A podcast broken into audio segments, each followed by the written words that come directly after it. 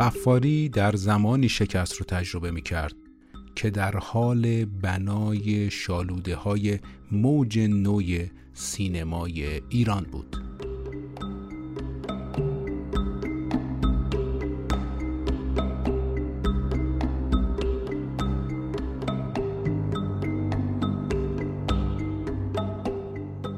تو دنیای رقابتی امروز اگه می‌خوای به هر دلیلی دیده بشی کار دشواری رو پیش رو داری در این رقابت بزرگ جهانی کسانی موفقن که می‌دونن سرمایه هاشون رو چطور و کجا متمرکز می‌کنن.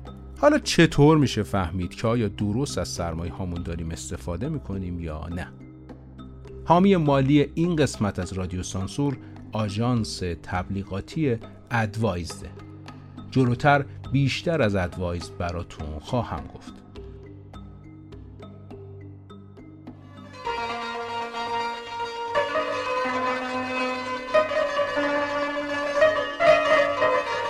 سلام. من سلمان خورشیدی هستم و شما به رادیو سانسور گوش می‌دید. ما قصد داریم در هر قسمت از رادیو سانسور داستانها و ماجراهای پشت پرده تولید یکی از فیلمهای تاثیرگذار سینمای ایران رو برای شما روایت بکنیم. این قسمت شب قوزی.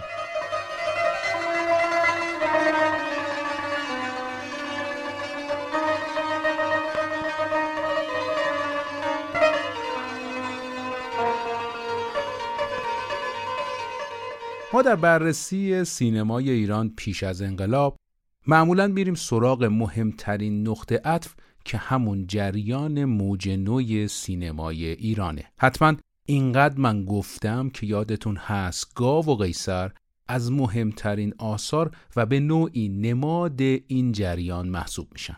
اما اگه بخوام دقیق تر و منصفانه تر این جریان رو بررسی کنیم می‌بینیم که فیلمسازهایی مثل مسعود کیمیایی، داریوش مهرجویی، علی حاتمی، ناصر تقوایی و بقیه فعالیت خودشون رو بعد از جریانی شروع کردن که شاید اونقدری که باید و شاید بهش پرداخته نشده. اینجاست که داره جرقه های اولیه یه تفکیک بزرگ زده میشه. جایی که آثاری دارن در نگاه منتقدان خارج از ریتم فیلم فارسی و سینمایی تجاری به چشم میان. اگرچه شاید هنوز جامعه ظرفیت پذیرشش رو نداره. جایی که حتی هوشنگ کاووسی همون کسی که اصطلاح فیلم فارسی رو برای اولین بار به کار برد علا رقم نگاه بدبینانش به وضعیت موجود نوید یک اتفاق تازه رو میده. دارم از کدوم جریان صحبت می‌کنم؟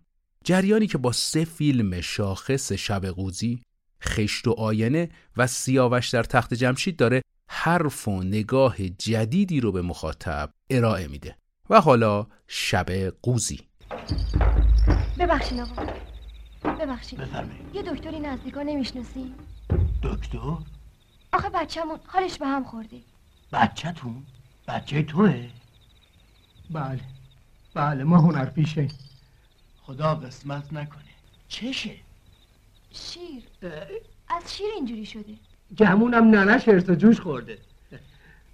بیچاره. چند سال پیش دخترم کبرا که شیش سالش بود سوزن گرمافون خورد. نمی‌دونین چه حالی داشت. نمیدون شما هم نمی‌دونی؟ یه دکتر این دوره برا سراغ نداری؟ چرا چرا؟ اما من داشتم از بچم یعنی می‌خواستم بگم سوزن گرمافون رو هیچ وقت نباید دم دست بله، بچه بله. گذاشت. هیچ وقت. گرچه گرمافون ها دیگه سوزن ندارن. یعنی دارن اما بهش چسبیده. اه، ها ها ها. اول برین کوچه اول دست چپ بعد کوچه دوم. نه نه نه نه نه. نه سوم دست راست. اصلا چطور من باهاتون نه. بیام خیلی ممنونیم. راضی به زحمت شما نیستی کوچه اول دست چپ کوچه سوم دست راست ممنونیم این فیلم اثر زنده یاد فرخ قفاریه آقای قفاری متولد پنجم اسفند ماه سال 1300 در اختیاریه تهران بودند. اسم فرخ قفاری رو از روی اسم جد پدریش برداشتن. فرخ تا کلاس پنجم ابتدایی رو در تهران خود و بعد از اون پدرش به عنوان سفیر کبیر به شهر دینا در کشور بلژیک میره و خانوادش رو هم با خودش می‌بره. اجداد فرخ قفاری از زمان فتلی شاه به امور مردم در شهر کاشان رسیدگی می کردن و از همون زمان با دربار ارتباط داشتن. یعنی سابقه ارتباطشون با دربار قاجار به بیش از 150 سال می‌رسه. خاندان غفاری جزو اولین فرستاده های ایران به کشورهای مختلف جهان بودن. از موضوعات جذابی که تو زندگی فرخ غفاری هست اینه که تونسته در المپیک 1936 هیتلر رو از نزدیک ببینه و بعد از اون به حزب مقاومت فرانسه میپیونده. سال 1339 از شهر دینا به سمت پاریس در فرانسه میره. حالا پیش از مهاجرت غفاری به فرانسه یعنی از سال 1936 سینماتک فرانسه توسط جورج فرانژو و هنری لانگلوا و عده دیگه پایه گذاری میشه. به واسطه ی علاقه ای که به هنر علل خصوص سینما داشته غفاری با این افراد آشنا میشه. غفاری در فرانسه به تحصیل زبان و ادبیات فرانسه ادامه میده. در همین زمان به موازات تحصیل علاقه بسیار او به سینما پاش رو به سینماتک باز می‌کنه و با حضور مستمر دستیار هنری لانگلوا میشه. هنری لانگلوا همونطور که گفتیم جزو مؤسسان و پایه‌گذاران سینماتک فرانسه بوده. قفاری رئیس فدراسیون تمامی سینماتک های جهان در سینماتک فرانسه میشه. یعنی تمام تبادلات فیلمی که در سینماتک فرانسه انجام می‌دادند زیر نظر فرخ قفاری بوده. ایشون به مدت هفت سال یعنی از سال 1950 تا سال 1957 در همین سمت میمونه. قفاری زمانی که به ایران برمیگرده حدود 27 سال داشته و بلافاصله کانون فیلم ایران رو در موزه ایران باستان بنیانگذاری می‌کنه. فرخ قفاری سمتهای گوناگون و مرتبطی رو به دست میاره که از این جمله می‌تونیم به محقق تاریخ سینمای ایران مؤسس و مدیر آرشیو فیلم ایران و فیلمخانه ملی ایران معاون فرهنگی سازمان رادیو تلویزیونی ملی و کلی سمت دیگه اشاره کنیم. اول بیا چراغای دخترم رو امتحان بکن. افسانه حالش خوب نیست.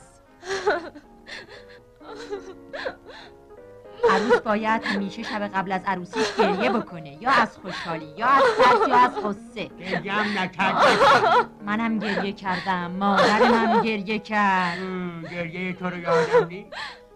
همه چی که درسته. نکنه یهو اتصالی پیدا کنه و دخترم آتیش بگیره. نه خانم باتری که خطری نداره. رو کلید فشار میدین توری خاموش میشه روشن میشه. خاموش میشه روشن میشه. همینطوری خانم. آخه میترسم کاری بکنه یه بلایی سر خودش بیاره. من چه کار بکنم؟ بعد کاری کردم که نخواستم دختر 17 سالم و به یه یخ چکی آس و پاس که دستش به دهنش نمی‌رسه بدم. یک عمر انتظار یک همچین روزی رو میکشیدم که مردم بیان توی خونم بزنن برقصن بکوبن. حالا اون واسه خاطر یه جوون لخت و پتی آسمون جل برای من عزا گرفته. من چه بکنم؟ قلقلکش بدم که بخنده. ها آخه تو نباس بهش به توپی اونقدر تندی کنی. افسانه مدتیه که نمی‌خواد زن این مردک بشه. چقدر بهت بگم آخه. اگه تو بهش درس ندی عقلش به این چیزا نمی‌رسه. از بس این مزخرفان مجله های سریال خونده برای من هوایی شده. باهاش آتیش روشن باشه. در اون زمان یعنی ابتدای حضور غفاری در ایران بررسی و نقد فیلم های سینمایی به تازگی در سینماها و مجلات شروع شده بوده و غفاری با توجه به تجربه روزنامه نگاری در نشریات فرانسوی به نقد فیلم های سینمای ایران می‌پردازه. سالها میگذره و قفاری تمام تلاش خودش رو می‌کرده که نگاه دقیق و درستی به سینمای ایران داشته باشه و عملا همین تعمق باعث میشه عزم کنه تا وضعیت رو کمی تغییر بده. پس در سی و هفت سالگی نخستین فیلم خودش با نام جنوب شهر رو می‌سازه که البته زیر تیغ سانسور به رقابت در شهر تغییر نام میده. قفاری در این فیلم جرأت کرده و دوربین رو به سطح شهر و در مکانهای واقعی برده که تا پیش از اون سابقه نداشته. این فیلم از روز یک شنبه دوم آذر ماه سال 1337 در سینماهای متروپول، اسکار، زهره، فردوسی به نمایش در میاد. این فیلم در روز سوم نمایش توقیف میشه و چهار نسخه ای که از اون موجود بوده به شهربانی تهران منتقل میشه. مذاکرات انجام شده که به حذف برخی از صحنه های فیلم هم منجر میشه به نتیجه نمی‌رسه چرا چون وزیر کشور به طور مستقیم مخالف اکران این فیلم بوده جالبه که مخالفت های مقامات درباره این فیلم با رقص و آواز یا صحنه های برهنگی در این فیلم نبوده اون چیزی که باعث مخالفتشون میشه نگاه قفاری به جامعه کارگریه اونها دنبال این بودن که ریشه های این نگاه و به نوعی به ذهنیت های کمونیستی و چپگرایانه غفاری متصل بکنن. این فیلم سرانجام چند سال بعد با حذف برخی از صحنه ها و افزودن صحنه های دیگه ای از شمال شهر با نام رقابت در شهر بدون ذکر نام کارگردان به نمایش در میاد که موفقیتی هم در پی نداره. در همین سال منظورم سال 1337 قفاری استدیوی فیلمسازی ایران نما رو تأسیس می‌کنه. حالا اینجا که حرفش شد یعنی ساخت استدیوهای فیلمسازی بد نیست خیلی گذرا مرور کنیم که وضعیت استدیوهای فیلمسازی در اون دوره چطوری بوده و ما کجای تاریخ الان هستیم. ما قبلا بارها به اسم دکتر اسماعیل کوشان اشاره کردیم به عنوان بنیانگذار نخستین استدیوی فیلمسازی در ایران. دکتر کوشان اواخر سال 1324 به همراه شرکاش شرکت سهامی میترا فیلم رو رسما تأسیس می‌کنه. بعد با همسرش به قاهره میره و بعد از بازدید از قاهره فیلم وسایل فیلمبرداری رو که میخواستنم خریداری می‌کنن و به میترا فیلم منتقل می‌کنن. از اون جایی که فعالیت دکتر کوشان قبل از راه اندازی شرکت فیلمسازی میترا فیلم متمرکز بر دوبله فیلم در ایران بوده بیشتر به دوبله فیلم های خارجی می پرداختن اما رفته رفته کوشان و شرکاش در صدد ساخت فیلم هم برمیان. که احتمالا می‌دونید فیلم طوفان زندگی سال 1327 اولین محصول این شرکت فیلم سازیه اما بعد از شکست تجاری این فیلم عملا میترافیلم منحل میشه. بعد از انحلال میترافیلم کوشان بلافاصله استدیوی جدیدی به نام پارس فیلم راه اندازی می‌کنه. پارس فیلم هم محصولات مهمی در تاریخ سینما ایران تولید می‌کنه تا اینکه پارس فیلم هم از بدشانسی تومه حریق میشه و تو آتش سوزی میسوزه. بعد از این حادثه سهمگین سهامداران این استدیو تصمیم می‌گیرن بزرگترین استدیوی ایران رو بنا کنن. اینجا رو خوب دقت کنید. در این زمان کوشان زمینی به مساحت 2000 متر مربع در کیلومتر 14 جاده کرج می‌خره. استدیوی بزرگی می‌سازه که شامل دو سالن بزرگ یکی پلاتوی فیلم برداری یکی هم لابلاتوار دو سالن دوبله و نمایش فیلم و اتاقهای متعددی برای کارگردانا و بازیگرا و نویسنده ها بوده. در پارس فیلم در فاصله سال 1330 تا 50 بیش از 90 فیلم تولید میشه. اگرچه این تولیدات اکثرا در حوزه تجاری بودن اما نمیشه تلاش های دکتر کوشان رو در صنعتی کردن سینمای ایران نادیده گرفت. بعد از استودیو پارس فیلم قدیمی ترین و مجهز ترین استودیو اصر طلایی بوده که سال 1330 تأسیس میشه و تا دهه 50 هم تولیدات پرشماری داشته. از دیگر استدیوهای موفق اون سالها استدیو میساقی است که ما بارها بهش اشاره کردیم که مهدی میساقی سال 38 اون رو تأسیس می‌کنه که فیلم برداری و امور فنی بسیاری از فیلم های دهه چهل و پنجای سینما ایران در استدیو میساقیه انجام می‌شده. ابراهیم گلستان هم سال 36 استدیوی سینمایی رو با نام استدیو گلستان تأسیس می‌کنه که هم فیلم های مستند و هم فیلم های داستانی در اون تولید می‌شده. از دیگر استدیوها سازمان سینمایی پیام بوده که قبلا دربارش گفتیم به مدیریت آقای علی عباسی در همین زمانه که قفاری استدیوی فیلمسازی ایران نما رو تأسیس می‌کنه. به مرور این فضا گسترده تر میشه و استدیوهای دیگه هم به وجود میاد که تعدادشون هم واقعا دیگه کم نبوده. این روند که پایگزارش دکتر کوشان بوده منظورم سینمای صنعتی چیزیه که تا همین امروز هم ما مشکلات فراوانی در فقدانش داریم. این رو گفتم شاید جای بهتری برای مرور این روند پیدا نمی کردم و خب برای خودم هم بسیار جالب بود. میگم جاش نبود اینجوری ولش می‌کردی. خودت گفتی. اون موقع من ترسیدم. یکم ما که نکشتیمش. نه ما قاتل که نیستیم. اصلا شاید هم نمرده باشه من یه دفعه شنیدم یه ضعیفه همینطور ده ساعت قلبش وایستاده بود. بعد رفت. حالا میگی چی کار کنی؟ نباس ولش می‌کردیم اما اونجا که دیگه نمیشه برگشت. با اون پاسبانا و با اون شلوغی ها. یه فکری. بریم به اون خانومه بگیم من میترسم. نه اون می‌فهمه. می‌دونه اگه چیزی هم شده باشه اتفاقه. شایدم. اسقر رو خیلی دوست داشت. اسقر قوزی چی میگین؟ بله خانم. اصلا تکون نمی‌خورد. تو کدوم دالون انداختینش؟ توی کوچه همین پشتا. سب کنین من الان برمیگردم. باش. برگردیم سراغ آقای فرخ قفاری و شب قوزی.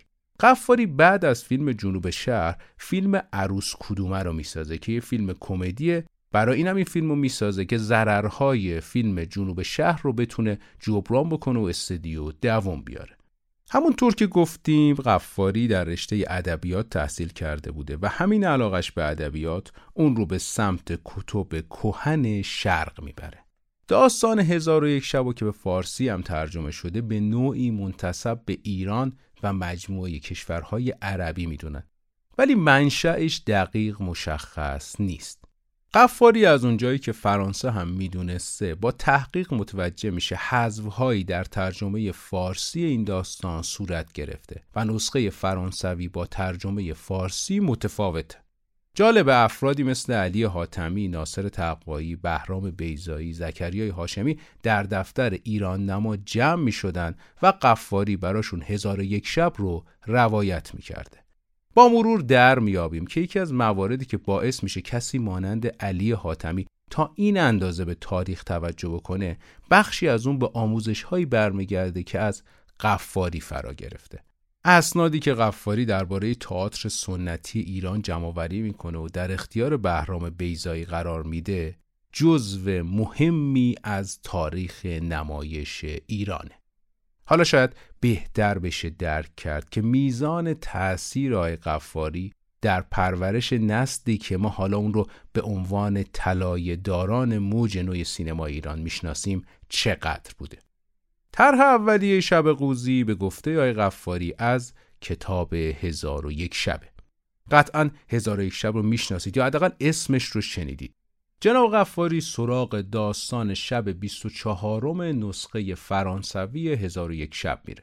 این داستان اسمش هست حکایت خیاب، اهدب، یهودی، مباشر، نصرانی البته جاهای مختلف کمی در تقدم و تأخر این اسامی تغییر ایجاد کردند. قفاری به همراه جلال مقدم شروع به نگارش فیلمنامه ای از این داستان می‌کنن. گفتم کی؟ آیه جلال مقدم. ما چندین بار اسم ایشون رو بردیم و در حد همین یک یادآوری موندیم و من معتقدم آقای مقدم جزو اون افرادیه که هیچ وقت اون توجهی که لایقش بود رو از سینمای ایران دریافت نکرده متاسفانه ایشون متولد نیشابور بودن و کارشون رو با نوشتن نقد در مطبوعات آغاز کردن. جنوب شهر همین فیلمی که یکم پیشتر دربارش گفتم اولین فیلمنامه بلند جلال مقدم بوده و به تعبیری اولین فیلم رئالیستی سینمای ایرانه. بعد از این فیلم شب قوزی رو برای قفاری می نویسه البته که آقای قفاری نقل می‌کنن که طرح اولیه رو جلال مقدم نوشته و نهایی کردن فیلمنامه توسط خود آقای قفاری انجام میشه. ما آثار بیادموندنی در تاریخ سینمای ایران از جلال مقدم در جایگاه نویسنده بازیگر و کارگردان داریم. جلال مقدم که از آلزایمر رنج می برد در تاریخ 29 فروردین سال 75 جان به جان آفرین تسلیم می‌کنه. در ابتدای پادکست از ادوایز و مزیت‌های رقابتیش براتون گفتم. اگه هنوز شک دارید که آیا این گروه می‌تونه نیازهای شما رو در زمینه تبلیغات تعمین بکنه یا نه باید بگم که این آژانس از ابتدای مسیر با شما همراه میشه. اطلاعات کافی رو درباره فرایند کاری شما به دست میاره. بعد به جامعه میره و برای محصولات شما نیاز سنجی می‌کنه و با یک نقشه راه دقیق مرحله به مرحله همگام با شماست. روی جزئیات متن و پیام تا ویدیو و لندینگ پیجتون کار می‌کنه و با رسانه هایی که در اختیار داره پیام شما رو به گوش و چشم مخاطب ها میرسونه. آژانس تبلیغاتی ادوایزد.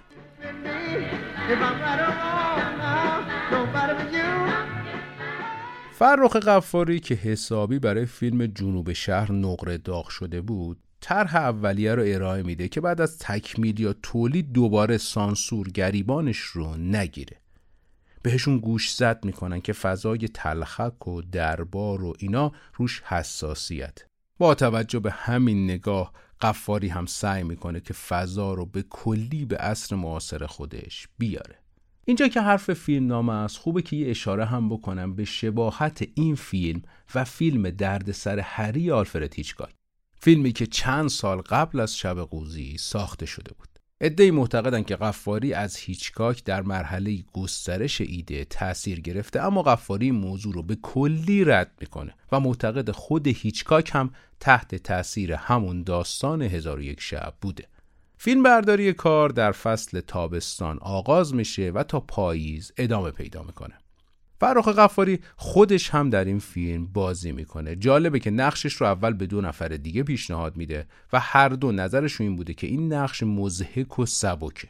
به همین جهت قفاری خودش این نقش رو بازی می‌کنه. و شایان ذکره که فیلم برداری شب قوزی در شرایط بسیار محدودی صورت می‌گیره. صحنه های داخلی در منزل خود آقای قفاری گرفته میشه و صحنه های خارجی هم اکثرا در محیط منازل دوستانش بوده. این اولین حضور آقای محمد علی کشاورز جلوی دوربینه. کشاورز پیشتر در تئاتر فعال بوده و توسط جلال مقدم و خسرو سهامی به قفاری معرفی میشه و نقش صاحب آرایشگاه در شب قوزی نخستین نقش سینمایی محمد علی کشاورزه. زکریا هاشمی و خسرو سهامی هم که از دوستان سابق آقای قفاری بودند به گروه اضافه میشن. فرهنگ امیری که دستیار فرخ قفاری هم بوده نقش موتور سوار رو بازی می‌کنه و نقش اول زن فیلم هم بر عهده خانم پری صابری گذاشته میشه. خانم صابری از سوی محمد علی کشاورز به گروه معرفی میشه. البته که آقای غفاری میگن خانم صابری رو زمانی که خارج از ایران بودن میشناختن و بعد از بازگشتشون متوجه میشن که ایشون خیلی پیگیر کار تئاتر می‌کنه پس دعوتش می‌کنن به فیلم شب قوزی. داداش بی زحمت آتیش داری. با تو هم. با داداشی قری نمیدی کبریت تو چته؟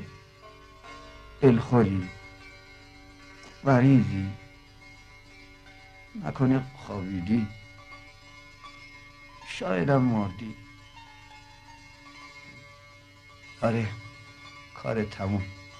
اما چرا وایستاده مردی؟ اونم با این لباس. منو باش که دارم مرده رو استنتاق می‌کنم. بشینی بهتر نیست؟ آره. اینجوری. آخه. هر کی یه جوری میمیره. خب حالا اون کبریت تو با اجازت ور میداره وقتی زنده بودی لابد سیگار نمیکشیدی به خیال این که مبادا زودتر بمیری حالا دیدی اخوی اوه پس از بیفولی نمادی حتما دقکشت کردم خیلی دلم می‌خواد زنده بودی با درد دل می‌کرد. اجازت اینو من ور میدارم با سه تا چه فرقی می‌کنه؟ عوضش میرم به سلامتیت می‌خورم. زنده باشی این فیلم به جورج لیشینسکی یا لیچنسکی تقدیم شده. حالا چرا؟ لیچنسکی قرار بود که به عنوان عکاس و مدیر فیلم برداری در این فیلم حضور پیدا بکنه که با ابتلا به سرطان فوت می‌کنن قفاری معتقده که حضور پررنگ لیچنسکی در زمان دکوپاژ تأثیر مهمی در روند تولید داشته اونچنان که این فیلم رو تقدیم بهش می‌کنن بعد از فوت آقای لیچنسکی مدیر فیلمبرداری کار آقای گریوم های رابتیان مدیر فیلمبرداری مستندهای ابراهیم گلستان میشه. کسانی که با من کار می‌کردن فیلم بردار و بیشتر کمک فیلم بردار با وجودی که براشون رادستشون نبود که مرتب دوربین رو تکون بدن یه مرتبه این اونا بودن که به من می‌گفتن که اونا که الان با رنج کشش دوربین از یه طرف ای طرف. می‌گفتن آقا یه مدتی است که شما تو همین چیز موندین تو همین زاویه موندین.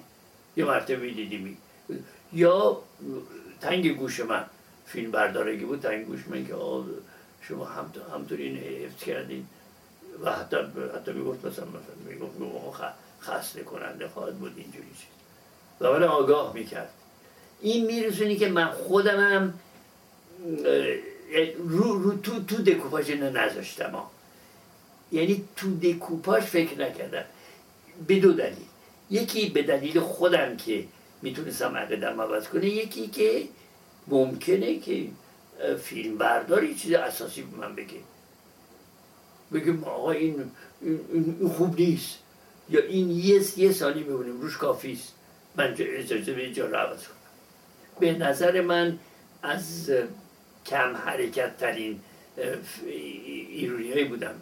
برای اینکه بعضیشون بوده که خیال می‌کردن که فقط اینی که زاویه رو هی تق و تق و تق تق عوض کنن به نظر من چیز میومد فیلم بردار من می‌گفت. خیلی اواخر که دیگه خیلی می‌گفتن. و من قبول می‌کردم. ولی البته اینجور جاها که او یه چیزی می‌گفت رو کاغذ یه چیز دیگه بود دوبار برمیداشتیم. یکی این اون یکی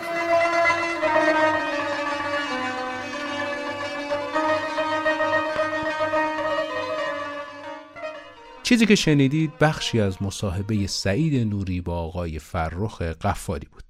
موسیقی این کار بسیار خاص و عجین با محتواست موسیقی که اثر حسین ملک حسین ملک برادر اسدالله و عبدالله ملک که هر سه از نوازندگان نامی ایران بودند که علاوه بر سنتور تار و ستار و تنبک هم می نواخته و از ماندگارترین هنرمندان این رشته است. خفاری ابتدا قصد داشته با استفاده از موسیقی های مختلف یا به نوعی موسیقی انتخابی کار رو جمع کنه. اما تسلط و قدرت حسین ملک برای ایجاد فضای همگون با تصویر به شدت روی غفاری تاثیر می‌ذاره تا جایی که مصممش می‌کنه با ایشون همکاری کنه. این اولین تجربه موسیقی فیلم حسین ملک. قطعا می‌دونید که این کار دوبله شده و جالبی که جای نقشه های قفاری خودشون دوبله کردن. همونطور که گفتیم قفاری با نگاه متفاوت به سینمای ایران اومده بود و میشه آثار این نگاه متفاوت و که محصول دانش و درک قفاری بوده رو در رفتار حرفه‌ای و شیوه کاریش یافت برای مثال میشه از استفاده غفاری از برگه دکوپاژ نام برد. داخل پرانتز برای کسایی که ممکنه ندونن برگه دکوپاژ چیه من یه توضیح کوتاه بدم. ببینید کارگردان وقتی داره فیلم نامه رو تبدیل به تصویر می‌کنه به ابزار نیاز داره تا بتونه صحنه دلخواهش رو برای اعضای گروه توضیح بده. کارگردان با دکوپاژ محل استقرار دوربین و بازیگرا و نورپردازی و اطلاعات نما و خیلی موارد دیگر رو مشخص می‌کنه و برگه دکوپاژ سند ثبت این اطلاعات اگه دکوپاژ دقیق وجود نداشته باشه گروه با سردرگمی و تفسیر تعابیر مواجه میشه قفاری برگه دکوپاژ کامل داشته برای این کار و پیش از اینکه فیلم برداری رو آغاز بکنه اطلاعات دقیق و فکر شده رو در اختیار گروهش قرار می‌داده و نسبت به دوره خودش هم دکوپاژ خلاقانه ای داره این فیلم. همین دقت در دکوپاژ باعث میشه که این کار در مونتاژ چندان با تعدد برداشت ها مواجه نشه چون قفاری دقیقا می‌دونسته چی می‌خواد. عملا از همون پلان های مورد نظرش استفاده می‌کرد. ما اسمای قفاری رو به عنوان تهیه کننده در کار می‌بینیم. اما عملا سرمایه توسط افراد گوناگون تأمین شده. نکته جالبی که ابراهیم گلستان هم مایل به سرمایه گذاری در این کار بوده اما قفاری هیچ وقت به سراغش نرفته. نکته دیگه این که بخشی از این سرمایه رو مادر آقای قفاری تأمین می‌کنن. یه نکته جالب بگم براتون. محسن مخمل باف در قسمتی از فیلم ناصرالدین شاه آکتور سینما از فیلم شب قوزی استفاده کرد. این قسمت بدون کپشن و تیتراژه یعنی چی؟ یعنی اگر مخمل باف از همین نسخه اکران شده استفاده می کرد باید ما تیتراژ رو روی تصویر می دیدیم که خب حالا نمی بینیم. معنیش چیه؟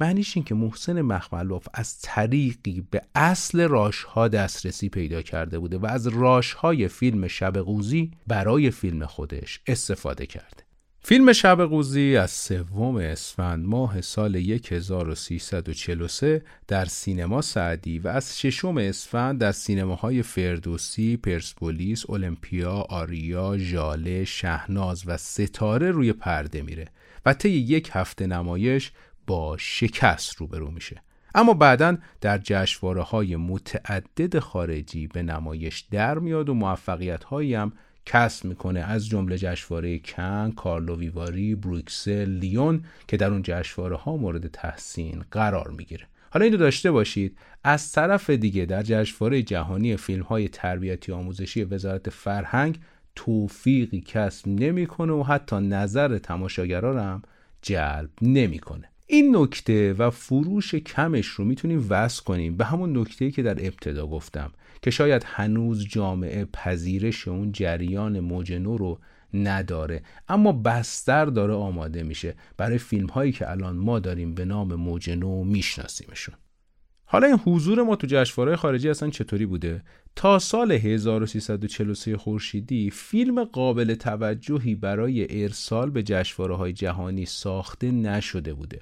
تا اینکه برای نخستین بار فیلم شب قوزی خارج از بخش مسابقه در جشنواره کم به نمایش در میاد و اینجوری آغازگر حضور فیلم های ایرانی در جشنواره های خارجیه.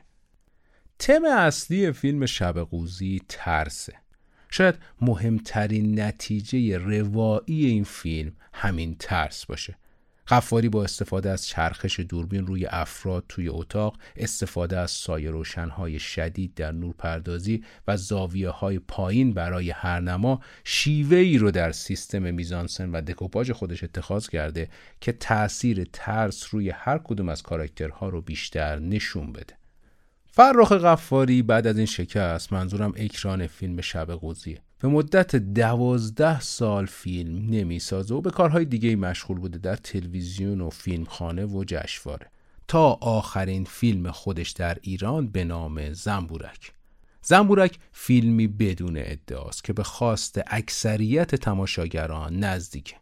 اینجا غفاری در ورطه سینمای بازاری و به اصطلاح فیلم فارسی نیفتاده اما اثری قابل قبول برای مخاطب عام ساخته. تو این فیلم از ستارگان معروف اون دوران یعنی آقای پرویز سیاد و خانم پوری بنایی هم استفاده شده. بعد از این فیلم قفاری دیگه فیلمی نمی‌سازه. بعد از انقلاب از ایران به پاریس مهاجرت می‌کنه. اونجا در آپارتمان کوچیک خودش به مطالعه و تحقیق درباره تاریخ سینمای ایران و نمایش در ایران پرداخته و نهایتا در سال 1385 دار فانی رو ودا میگه. ابراهیم گلستان، فرخ غفاری و فریدون رهنما به عنوان سرس نسل اول سینمای ایران شناخته میشن. در حالی که خود غفاری معتقد بود نفر اول اسماعیل کوشانه.